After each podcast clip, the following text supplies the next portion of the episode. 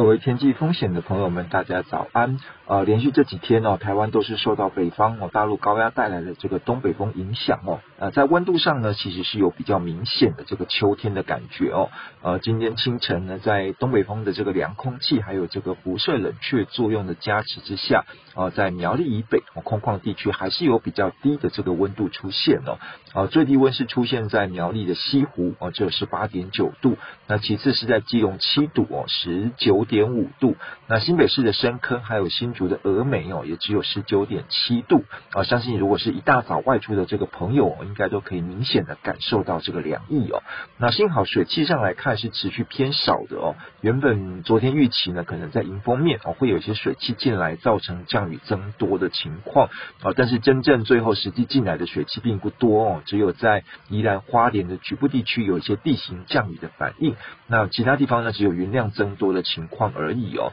啊，甚至连中南部山区的这个热对流发展的情形哦，也没有预期来的明显。那今天看起来的话呢，还是一个水汽偏少的环境哦，加上影响台湾的这个东北风，它的强度又比较减弱哦。虽然说在迎风面东半部一带的云量还是比较多哦，但是看起来降雨的机会是非常零星的。那西半部呢，还是一个晴到多云的天气。那中南部山区的这个午后热对流呢，也不会太明显哦。哦，可能有一些局部的热对流，但是雨量并不大。哦，整个天气是比较稳定的，而且有机会一直持续。持续到明天周五的白天哦，哦，预期最快呢，可能要到明天的晚上哦。另外一波东北风南下增强哦，带动水汽的接近啊，那到时候呢，迎风面的这个北部、东北部还有东部地区的降雨呢，才会再度的增加。那预估呢，周末的时候呢，从大概新竹以北哦，一直到东半部哦，依然花莲、台东，还有恒春半岛这些地方呢，可能都是这个阴天有短暂阵雨的天气哦。那局部地区，局部地区的这个累积雨量呢，还可能会比较多一点。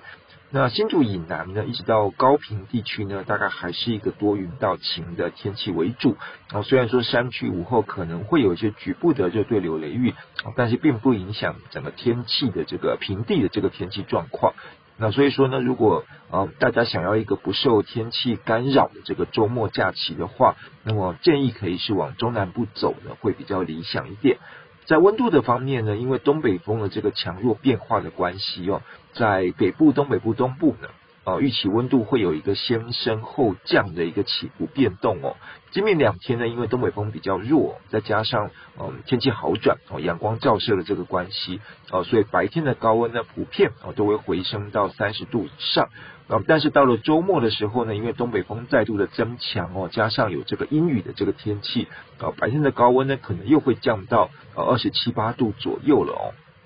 夜晚清晨的这个低温呢，则大致啊都是维持在二十度的上下哦，所以说呢，在北部、东北部、东部，它的温度是比较有一个起伏变化的一个情况哦。哦但是到了中部、南部还有东南部地区呢，因为不受到这个东北风的影响啊，所以说未来这几天白天的高温呢，持续都会是在三十度以上哦，甚至局部地区呢会到三十三到三十四度。那夜晚清晨的低温呢，则是在二十三到二十六度之间哦，越往南它的温度就会越高。哦，呈现的是一个日夜温差变化比较大的一个形态哦，所以说可以看得出来南北之间它的温度变化情况并不相同哦，差异也会比较大一点啊，所以说提醒这个南来北往的朋友啊，可能要多注意穿衣的这个准备哦，以免一个不小心就着凉感冒了。